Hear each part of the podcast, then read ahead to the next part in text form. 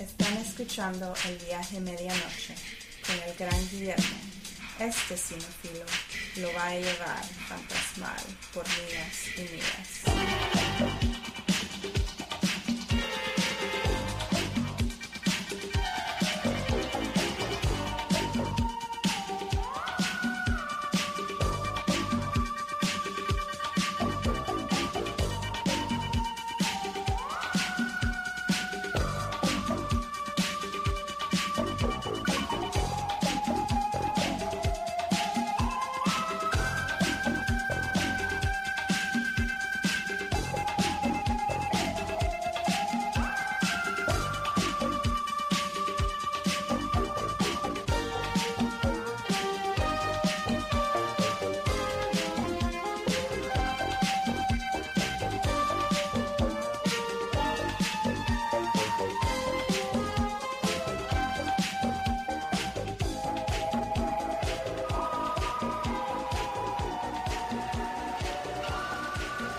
You're listening to The Midnight Ride with Large William. As you can tell, I've had to say that quite a bit. I'm losing my voice. I now know how Randy Savage would feel uh, after cutting a promo. So uh, today's episode, I'm actually going to do the, the rare thing of a hat trick, a, three pa- a three-pack, a three-peat, whatever you want to call it, uh, a triple header. Um... for the interest of time and editing and get these things out um, to you guys, the listeners. Um, we're going to be looking at three films. Uh, we're going to look at Blood on Satan's Claw, the Amicus period set uh, horror film. We are going to be looking at, uh, staying in that neck of the woods, going back a few years though, and covering The Innocents. And then we're going to jump back across the Atlantic and do something completely different with uh, Night Train to Terror. So, first up, Blood on Satan's Claw, uh, programmed by Better in the Dark's very own Tom D J. He is a, a longtime friend of the show. Um, he is uh, a gentleman who's been on our show uh, probably two, three, four times, maybe. Two or three times, at least, anyway. And he's quite a fan of uh, Amicus and Hammer and a lot of more traditional, uh, older horror fare. And it came up in passing, I don't like British horror. And he said, well, listen... He goes, have I got a film for you then? He goes, I'm willing to bet you will enjoy it. It's bonkers. Uh, I'll eat my shoe, basically, if you don't dig it. So I said, let's do it then. Um, and if that film is, as I said, Blood on Satan's Claw, nineteen seventy-one, uh, directed by Piers Haggard. Um, Piers Haggard uh, did Venom. I didn't realize that. Venom's a very, very fun film. Um... With Klaus Kinski, Oliver Reed, and Sterling Hayden, and Susan George. Uh, that film's bonkers, and I love that film. I can't recommend that film enough. Um, it's Kinski versus Reed with Sterling Hayden in the middle. I can't even imagine that set, what it would be like uh, working with those guys. Um, but yeah, Piers Haggard, he's, he is from England. Um, at the time he made this, thirty-nine, he was only thirty-two, thirty-three years old. Gosh, he's younger than I am now. Um, I don't know if he had adapted this from something prior, but um, let's uh, let's touch on it here. Amicus film. Uh, Amicus, as I've inadvertently ended up seeing some Amicus films, either through this show or just on my own. I'd seen Madhouse and uh, Tales from the Crypt, which you hear in my previous episode, as well as a few others that I'm a fan of. I have to say, I've kind of come to the realization that I like Amicus more than I like Hammer. I like the more contemporary stuff, even though this film isn't contemporary. Um, but I, I just, uh, yeah, for some reason, I, I can't quite put my foot on, on what it is, or my finger on it, but period set British horror just always seems very dry to me, and I hate to quit to keep banging that drum and to sound like a broken record, and I get it, Will, you know, you're always saying it, and, you know, but uh, I'm happy to say this film um, is better than I would have anticipated. Uh, now, full disclosure, uh, I was in, not in the greatest mood when I watched it. I, the reason I say that is I feel like mood can certainly color a, a viewing of a film.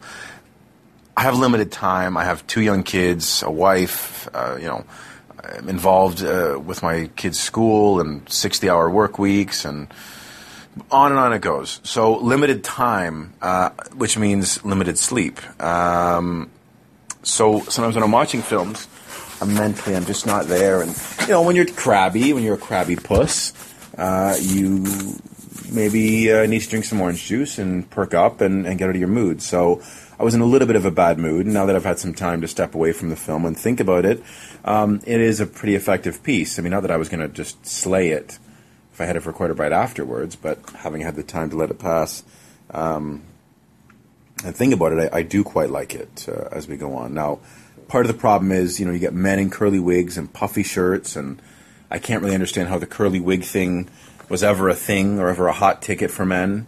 You know, puffy shirts, maybe I can get behind, but the wigs, I just, I don't see how that was a thing. Um, the film, I think, really captures the time period quite well. Um, there's a lot of, it feels like there's a lot of natural kind of lit by candles, and that in itself, in and of itself, lends itself to the sort of campfire feel.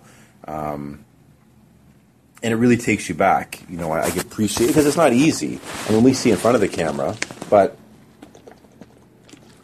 it's not easy to make things look natural um, without looking fucking dark, and you can't see anything in the frame. So I think they do a pretty good job of that.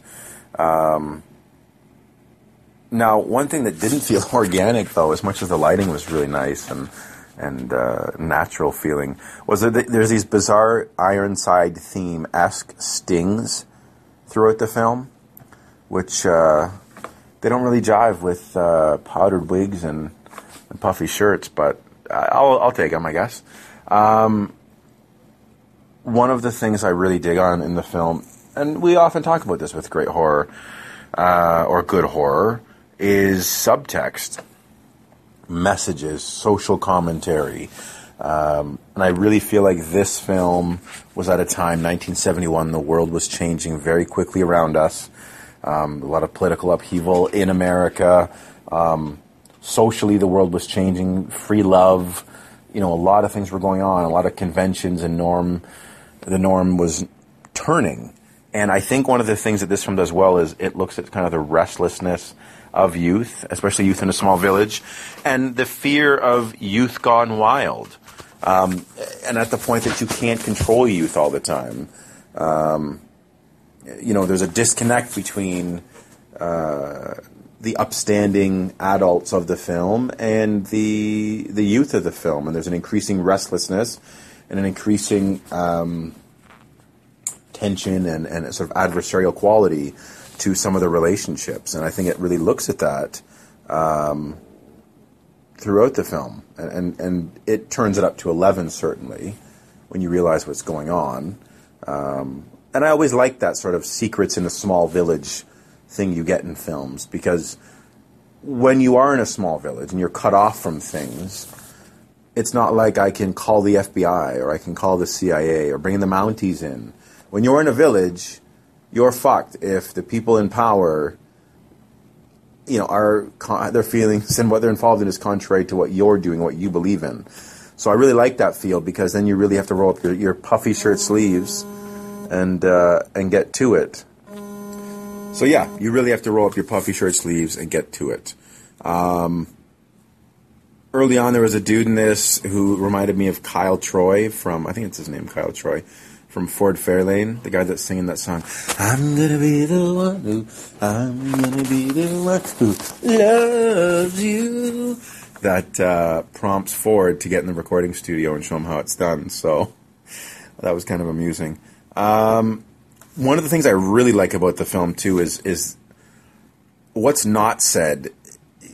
When there's this growing suspicion throughout the film about what's happening, who's good, who's not, who's up to this, who's up to that, can this person be trusted, this child, are they good, are they an unwitting accomplice, do they know what's happening? Uh, I like all that stuff in the film, and because there's a, some moments where we get these kind of smiles, uh, these kind of, uh, they evoke sort of this dread and whatnot from some of the younger female characters in the film, and it really gets the wheels turning uh, in terms of intent and so forth. Um, There's, uh, you know, M. Night Shyamalan did The Village, and say what you will at the film, I think the film shit the bed in the back half once the big reveal happens. I loved the world that he'd set up in the first, maybe third of the film with his village and so forth. Um, and at times, they don't, this kind of is reminiscent of that. Um, and uh, there's a great... At the time, you know, the church playing a larger role in in each um, in each town, certainly, uh, in terms of imparting, you know, moral wisdom and what have you, guidelines for living. Um, but there's a great seduction scene. It just feels so insidious. Um, I really like that scene. Um, the way you see it unfold and the consequences of what happens. And um, one of the things the film touches on too, which I. I want to say the film is called The Children, also from England, but maybe from two or three years ago. I covered it on the Midnight Ride last year. Is the the trusting of youth and how innocence can be the greatest weapon of children, and how vulnerable we are when we succumb to that innocence and that trusting of youth as lambs. Um, it it really it really works well. Um, And I like, too, that this looks at kids at an age when we rarely see them as evil. Usually they're very, very young, sort of demon spawn, six years old. Or it's maybe kind of the youth gone wild thing. Um, or they're getting stalked. But this is an age when that transition, as we talked about in the last episode, Company of Wolves, from child to young adult is interesting. Very interesting. Uh, the film gets really whipped up into a frenzy near the back end. There's a really great feverish ceremony scene. It really gets whipped up. I mean, it's really bonkers and a lot of stuff happens. Uh, and, and it was quite a good finale. And there's a great uh, slow-mo... Did I put slow-mo jump down? I don't know what that really means. But, um, yeah, all in all, I dug this film. I, I, the more I think about it, the more I talk about it, the more I appreciate it. I'm glad Tom picked it. Um... It's one of the exceptions to the rule in terms of period horror from, from that neck of the woods. I do love Witchfinder General as well, which I think is Tygon. Um, you know, one of the best performances Price puts in. Uh, but that's for another episode, I guess, sometime. So with that, uh, I am going to take a short break. And we're going to come back and we're going to... Uh, we're going to keep it on this side of the pond. And we're going to be talking about a classic. I want to say it's from sixty-two, The Innocents. We'll be right back. The warmth of your love's like the warmth from the sun, and this will be our year to the long time to come. Don't let go of my hand now the darkness has gone. This will be our year to the long time to come. And I won't forget the way you helped me up when I was down. And I won't forget the way you said, darling, I love you. You gave me faith to go on. Now we're there, and we've only just begun. This will be our year to the long time to come.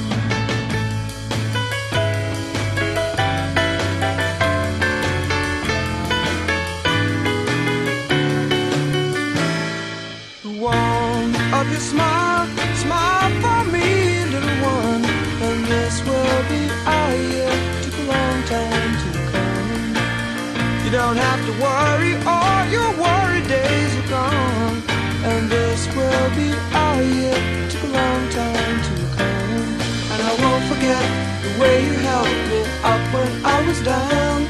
And I won't forget the way you said, darling, I love you. You gave me faith to go on.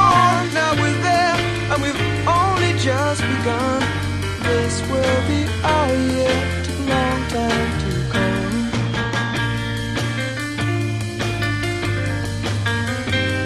And this will be our year to the long time to come.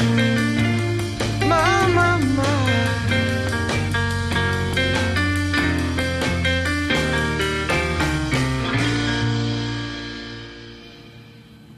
Hey gang, what's up? We're back, and we are going to be talking about nineteen sixty-one, not nineteen sixty-two.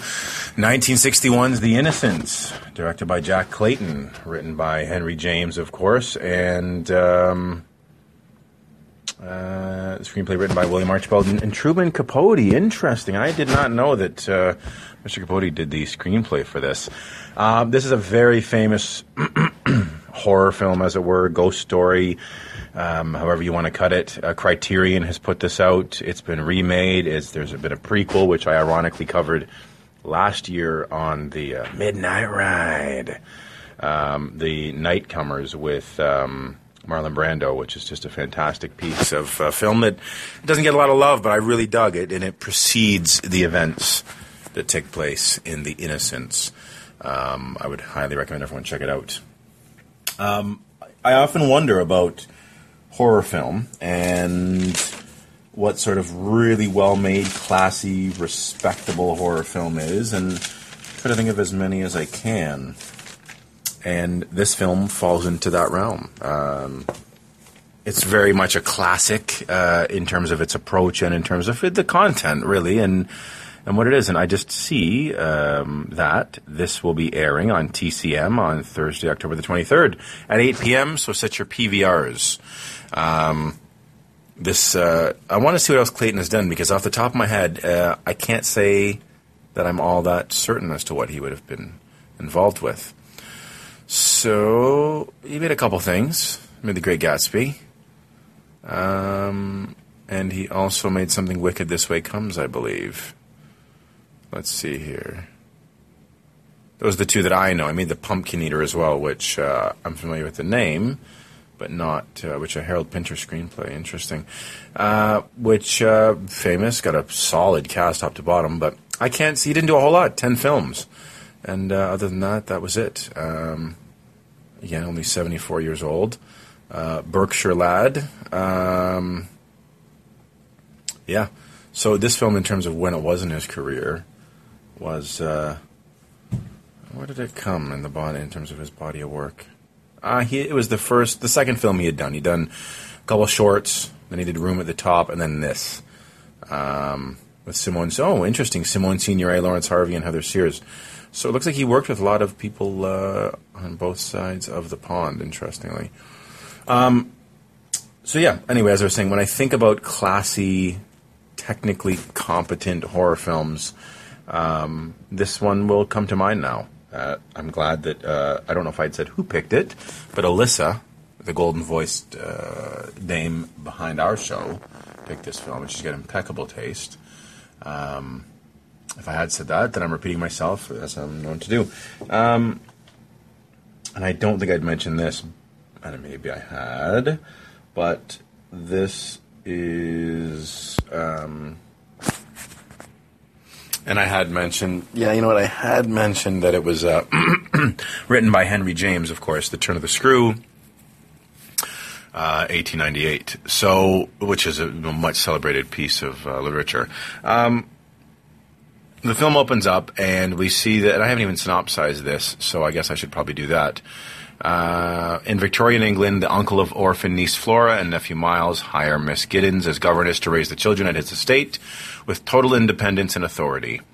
Soon after her arrival, Miss Giddens comes to believe the spirits of the former governess and valet are possessing the children.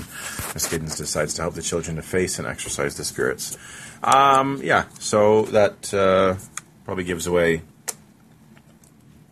Well, it gives away some assumptions, I guess, certainly, that are made in the film, but whether it gives away the, the film itself, I'll leave it all to you to see. So one of the things the film does really well is it works with a small set, and as I just spoke about in the um, uh, Blood on Satan's Claw review, is when films are confined to a small space, it is smart filmmaking because it keeps your budget in check, and it also gives us a, a sense of claustrophobia, and uh, it turns up the anxiety because there's really nowhere to run and nowhere to hide. And the film almost all takes place at this estate where um, Miss Giddens, Deborah Kerr, uh, is uh, now going to be in charge of the kids. Um, so one of the good things that the film does, too, in terms of setting the film up, uh, And, you know, because inevitably you ask yourself, well, why wouldn't they, why wouldn't she tell anyone? Why wouldn't she do anything? But she's given this job on the condition that, uh, and I'm quoting the uncle here, you must never, never trouble me. I'm putting you in charge here. You're to run the house as you see fit. I don't want to be involved. You take care of it. Uh, he's, I guess, in London. Um, so, you know, she's lay, left to deal with it. And we see that she's a woman that loves children a great deal and uh, is passionate. So she's not going to be someone that the first sign of a problem, she's going to just buzz off and, and sort of leave the children to their own devices. Um,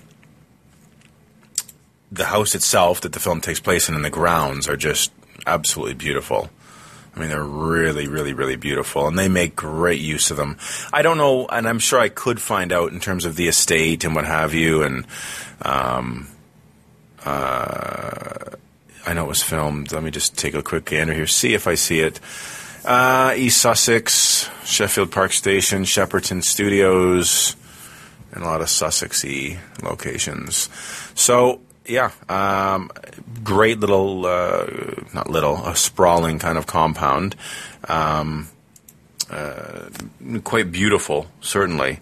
Um, one of the things, as I, I hinted at with, with uh, the film, is how technically refined it is, is how great the performance are, performances are in this film. Um, you only have four or five people really in the film. You have Miss Giddens, Deborah Kerr, Um, you have Miles and Flora, played by Martin Stevens and Pamela Franklin, and then Missus Gross, uh, and then to a smaller degree, Michael Redgrave as the uncle, and and a few other uh, people that aren't uh, they they kind of pop in and out, so to say. Um, Kerr's fantastic.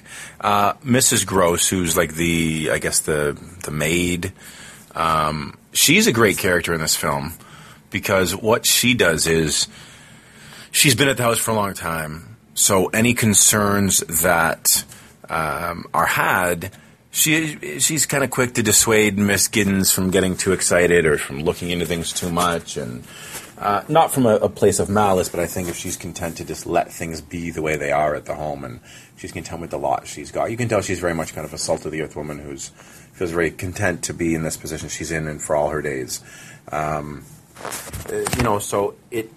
Isn't just Kerr with the children, it has another voice of reason, which far more often than not, that voice is discouraging her from sort of fantastical thoughts. Much like we had talked about uh, in the previous episode, and as we talked about a lot with, as far as being a dramatic device, unreliable narration, how much of it is a mental um, a mental state, how much of it is real, uh, is what this person theorizing in their head correct, or are they cooking it up? Uh, you know, it just... It works quite well in this film, too, because we start to see Miss Giddens' character fray at the edges, and you, she becomes unsure what she's seeing, and, and the frequency increases, and is it a snowball effect? Is it getting exponentially more so because of her diminished or her decreased uh, capacity for logic because she's there? Or, you know, is this place legitimately haunted to some degree? Um... But, yeah, so uh, Miss Gross, Meg Jenkins is great. Kerr, as we already said, is great. But the two children, uh, Martin Stevens and Pamela Franklin, as Miles and Flora, I mean, they're really exceptional. Child performances are tough. A lot of times they're shit, um, but both kids are really great. And there's nuance with these kids and their performances because there's things they have to do in the film to l- allude to some things and to kind of lead you a little bit to get the ball, the we, the gerbil running in the wheel, so to speak. And uh, they do a really good job with that stuff. Really good job. Um, and I like, too, that the patient, the patience of the film. I feel like Clayton is very patient to dole things out and to piece off information to us and events that are happening and things. It's not all front-heavy or bonkers in the middle, and then it's just... Uh, you know, drags ass. He's very patient, a very confident and assured uh, direction from him, you know, to say we're just going to piece this stuff out bit by bit until it kind of builds up towards the back end of the film, and it, it works quite well. Um, and the great thing, too, is, you know, we're constantly being reassured. And, and really, we are, for all intents and purposes, we are Miss Giddens. We're the outsider who's observing what's going on here and wondering if what we're seeing is a supernatural or not.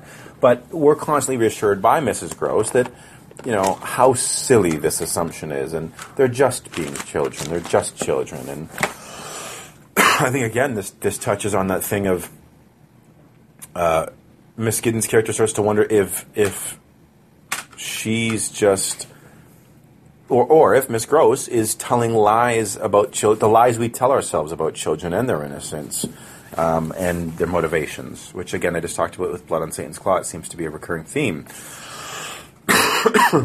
um, done a lot of talking, man. I'm really parched here. Um, there's some really, the camera work for the film is really great too. There's some great kind of background, foreground shots where some of it be in the extreme foreground and some, then something else is in the extreme background, and some kind of uh, deep focus stuff that works quite well. So the film's really well shot.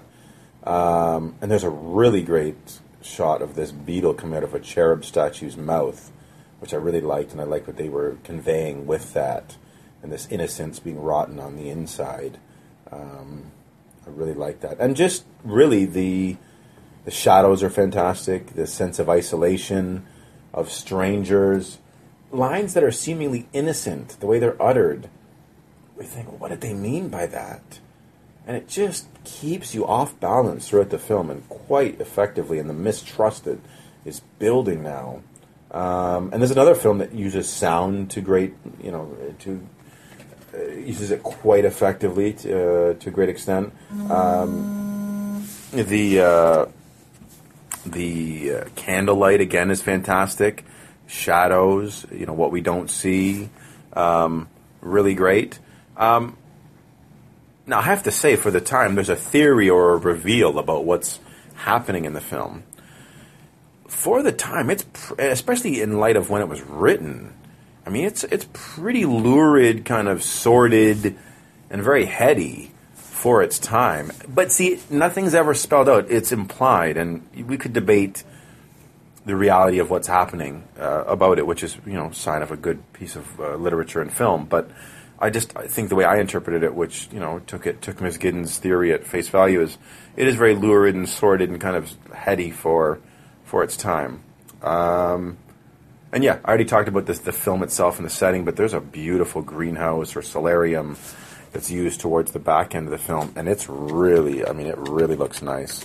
Um, so, yeah, uh, that's all my notes. This one's definitely a treat, and it's a classy treat at that. So if you're looking for something different, when you can watch with mom, that's not going to be like Slumber Party Massacre two, um, this one is the one. It's a good one, and uh, that brings...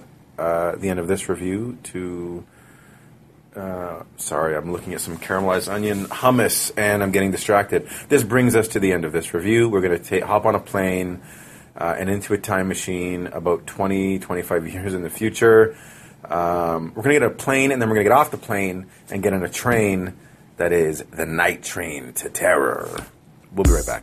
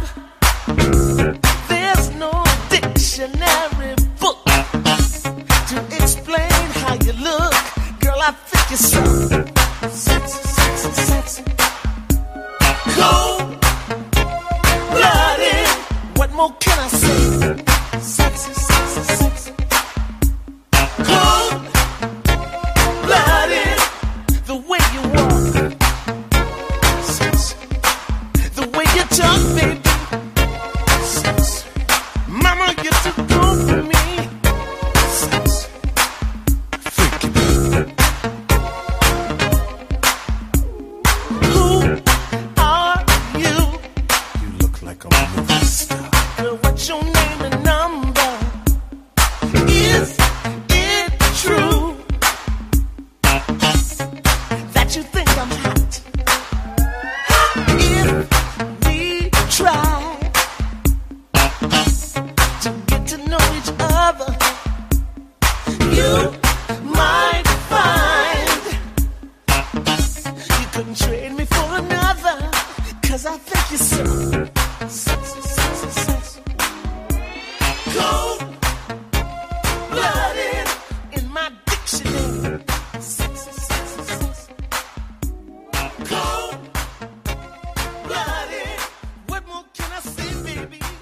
Okay, we're back. I've just gotten off of the train and plane, and now we're about to get on the Night Train to Terror. nineteen eighty-five. Our good friend, uh, classy dame, trashy dame, uh, one-third of the trashy trio. Uh, she's one hell of a drummer, one great friend, uh, and a woman with impeccable taste in most things in life, if not all things. Uh, Wendy, our good friend, has programmed um, an episode for us where we are going to be talking about Night Train to Terror, as we discussed. So this is a bonkers film. I've used. I seem to like using the word bonkers, but it's because I love things that are bonkers. Um, so... This uh, this film has a pretty notorious, um, pretty no- it's pretty notorious because essentially what it was was they did the Godfrey Ho method of filmmaking, where they took three films, not just two, three films, and uh, they edited them together to make um, an anthology of sorts. Um, they bookended it with some footage they'd shot with Lucifer and God uh, on the train, and some amazing music video stuff. And uh, uh, yeah, uh, the good people over at Vinegar Syndrome uh, have done great work, and they put it out on uh, Blu-ray. So um, what's cool is they put out the full-length version of uh, Greta, which is the Death Wish Club, which uh, is one of the films that's cut down to about fifteen or twenty minutes. Um, in the film. So, uh, yeah. Um, God and Satan are on a train discussing the fate of three individuals. The stories of the people in question are told in a trio of very strange vignettes. One involves an insane asylum with some very interesting treatment plans. Another involves a death club. The final story shows us the adventures of a server of Satan. Yeah, that kind of summarizes it. Um, I thought I, you know, I wasn't sure if I'd seen this one or not. I, in fact, when Wendy had mentioned to me she wanted me to cover it, I thought she had said, or we were, I was mixing it up with uh, Terror Express, which is a really sleazy Last House on the Left rip uh, from Italy, which I quite like. I mean, it's really sleazy. It's written by George Eastman, so that should tell you something. But uh, yeah, so. Uh, This cover had been around and pretty notorious. Uh, I finally had a chance to see it, and I'm glad I did. It's going to be one that I'm going to be buying in the near future. I'm very curious to see this, one of these full-length films, the one Greta, the Death Club, or whatever it was. So it's got this re- opens with this really intense title card, and it's fantastic. Um, a lot of fog, a lot of blue lights, and a lot of hot licks. I mean, a lot of hot licks. There's a fucking guitarist going wild. This thing opens up, and it is just an amazing party. Like, the train is already just rumbling along at full. It's like a it's like a bullet train, man. This thing is just moving already, and uh, a lot of times, you know, I use V L C player to watch films on my computer and so forth. Some films are like just like screen cap gold, and the opening for this film is just screen cap gold. It's it's unbelievable. There's so many incredible sartorial choices made. Um, crushed velvet for wallpaper.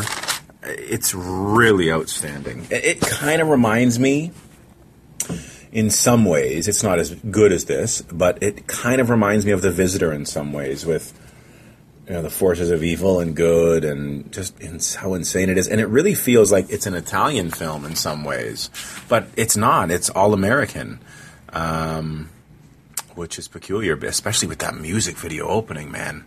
Like, this party that's happening on the train just feels like, uh, it just feels like it was shot in, like, you know, like um, Murder Rock. It should have been in Murder Rock, the the uh, Umberto Lenzi film. It's just, it's really out there, man. Um, so we see Mister Satan, and we see the um, what's it called? I can't think of what the uh, the gentleman who works on the train is called. The uh, steam. What is he called? Oh, fuck, I'm horrible. Uh, I don't know what he's called. We'll call him the attendant on the train. Um, He approaches Mister Satan, and we find out that Mister Satan fucking loves amulets outside of his dress shirt. So we know he's very G D T M C. Um, and uh, Satan also loves cocaine, clearly. and uh, they're him and God are talking. They got this like halogen lit table, and they're having a conversation, a very civil conversation, I should say, very civil indeed. And um, the film opens up, and we get some of the most reckless driving in the history of cinema. Now, Cataclysm is the name of the original film that uh, we see footage from. I think, if memory serves, Cataclysm is the most kind of star power heavy um, of all of the films that we uh, we see. Let me see here. I'm trying to see if this was actually... Re- oh, it looks like it has gotten a release. Again, I want to track down each of the two films that have been completed and see them in their entirety. It stars... Uh, it's got uh, three... Oh, wow, I thought John Philip Law was in this one. Did I mix him up with someone else? I must have mixed up Cameron Mitchell with John Philip Law. That's strange, man. I really could have thought that was John Philip Law. Um... Oh, no, no, he shows up somewhere else. You know what? It's going to sound like I'm I'm especially stupid when I talk about this film, but it is hard, it's hard to follow, man. Things jump around. They took, let's just assume ninety minutes per film. They took uh, two hundred seventy, you know, two hundred seventy minutes worth of film, added in about, you know, twenty minutes of their own footage, let's say. So under two hundred minutes, or excuse me, three hundred minutes of film, and they shaved it down to ninety-eight minutes. So things get a bit uh, difficult to follow at times, but... Um, Richard Moll shows up, uh, who I always felt like he could have played a heavy more in films. I mean, he was great as the the gentle giant on Night Court, but I feel like he had presence and could have done more kind of heavy stuff in films, like a, like an American less handsome George Eastman or something. And John Philip Law. Speaking of uh, George Eastman, uh, John Philip Law is in this uh, this portion uh, of the film, and uh, as is Cameron Mitchell, as I'd said. And it opens up, and there's just so many, so many breasts on display. Uh, it's uh, it's quite uh, quite delicious, and really, I mean, the film kind of is after my own heart. It feels like an eighties Italo film mixed with E C Comics, um, and it's very sleazy, as I've said. I just can't believe how much bondage and rape there is from the get-go in this film, and. Uh, The film itself, I gotta say, Vin Sin does a really good job with the restoration, all things considered. A lot of the films they work with don't have the source material that uh, Criterion or, or other uh, labels have access to. So they do a really good job uh, cleaning these films up. And the film opens up, there's lots of blood. I mean, the film looks good, it's nasty, it's feverish. And there's this uh, female doctor in this one. Um, I, I don't even know who she is. Uh, but, uh, oh man, there's a guy named, oh, Clement von Frankenstein shows up in this, who I think we've mentioned on our show before. But, uh, the the doctor in this, um, there's the, the Night Train segment, which ca- the cast for the Night Train segment is insane. There's like twenty people, um... Man, and Richard Moll, to add to the confusion, shows up in two different uh, segments in the film. Doctor Fargo, that must be her. Sharon Ratcliffe. Sharon Ratcliffe. Uh, unfortunate name, that. Um, she is a doctor, and she looks like the sister of um, Henry Silva. So, there's that. Um...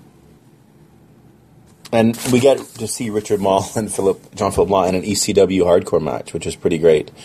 And uh, a lot of that, that portion takes place in a hospital, and that's a great setting, of course, for a film. And um, it kind of toggles between them and, you know, the God and devil talk. And God has a really nicely groomed, voluminous beard, um, and lots of sexy saxophone, certainly.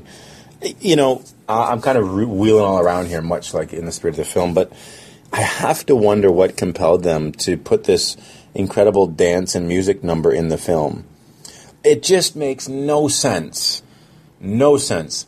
They could have had a camera kind of uh, crawl through the train and see people doing different things, and then just go to the um, the God and Satan kind of booth where they're talking, or the, the, the car, and uh, like the car within the train, and I, I don't know what inspired them. I'm glad someone was inspired to have this music video, this high-energy Italian music uh, video number.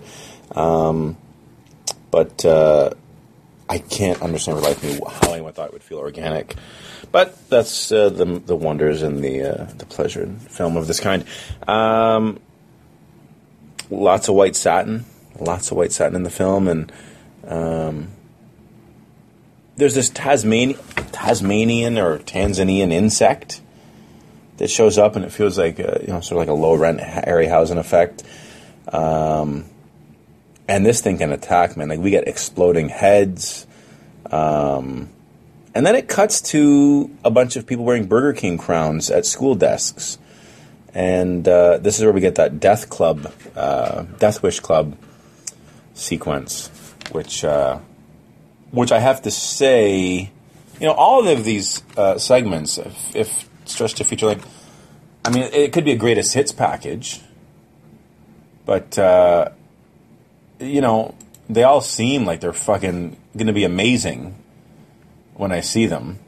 Um, so I, I got to see this one. I feel like this one uh, feels the most uh, the most appealing to me. Um, so I'm wearing these Burger King crowns, and and uh, something happens, and it's so insane. It's like if you've seen The Stuff, and um, you get the was it Chocolate Chip Charlie? Is that his name? I think. Um, and I I always say it, but my memory is impeccable. It's uh, it's so good. I have the memory of it. It is Chocolate Chip Charlie. Um, yeah, uh, who of course played by uh, former S N L cast member uh, Garrett Morris. Um, but I feel like there's like a really Chocolate Chip Charlie-esque melty death in this, uh, which is pretty insane. And uh, and then a biker net, a biker gang shows up. And we get net confoundment and a fucking wrecking ball. A lot of the films, I'm kind of surprised that they were they were just never released, because at a time when there was such a flood or a glut in the marketplace, um, you know, you really would have felt that f- there would have been a market for some of these films. Like the John Philip Law, I mean, he was marketable. Richard Moll, that someone would have bought it in eighty-six or eighty-eight and dropped it. You could have done that, like the Miramax thing of releasing it, capitalizing on Night Court's uh, fame, and you know, Philip Law has an audience. Um, and then the Death Dream one, or whatever it was, Death Wish Club, that seems to be the kind of film that, that would play great in a V H S crowd. Um, now we get a lot of monsters. Again, I can't even remember what these notes mean necessarily, but we get some insane monsters and splatter, and then I underline, they fucking go for it. So, yeah, uh, that's that's good. I'm glad I'm glad they went for it. Um, I can't remember everything, like I said, about the film, but uh, there are a lot of wonderful things that happen. Um, there's a disco party at a church, which is always fantastic, and uh, someone has uh, all the waiters are wearing these powder blue turtlenecks with navy blue satin bombers, I think. Um... The floors open up. I mean, we get earthquakes. Um, we get surgery, more surgery going on in the film. It's uh, they don't skimp on anything, man. Like, they fucking go for it. And kudos to the people that smashed this film together, because they take a lot of great material and just rush it into the the uh, the film. And it, it I think. Uh, works quite well as far as listen. There are people who are going to hate this film. But uh, the people that appreciate sort of um, Silent Night, Deadly Night two-esque or pieces, you know, if you appreciate that kind of film, I think this will be right up your alley. I hate the cover that uh, seems to be the D V D cover. Um, it's it's awful. It's so kind of early nineties C G I with this train with a devil head and horns. Um It's yeah, it's really unfortunate. What's funny is uh, Jay Schlossberg Cohen, who um, maybe that's not who I was looking for. Let me see this here. Um, oh, it says at the top. It's fantastic. It says from Academy Award winner Philip Jordan or Jordan. So Philip Jordan wrote the screenplay for this, and oh man, he was involved in a lot of amazing stuff. Battle of the Bulge, El Cid, Johnny Guitar, um, wow, The Bravados. I could go on and on. Um, it's insane to think that he ended up doing this. Really insane. He would have been, what, seventy years old? Wow. Um... Because it's eighty-five. So, yeah, it's great that they, they say it's it's from him. But I guess they got to put a little shine on that turd. Um, there's a fucking train... I, I didn't even want to tell you, but I will tell you because it's not going to deter from the enjoyment. There's a train explosion, a lot of hot licks again, a lot of sexy sacks again. I'm going to close this episode with a piece of music from this film. And I challenge you to not find the nearest train, get on it, and start dancing. This one is a treat in every sense of the word. You can put this on at a party, leave for half an hour, come back. It won't make any more sense uh, if you do that versus sit down on the couch and watch it. It's a fun film. It's insane. It's got lots of weird shit happening. It's a buy for me, frankly. If you like ridiculous stuff, sleazy stuff, fun, rompy, nonsensical stuff, this is up your alley. And uh, I guess with that... Um, there's not much more to say, um, because I'm going to close this film with a beautiful, or this episode with a beautiful piece of music that will, um, illuminate your soul. So, I will say, adios.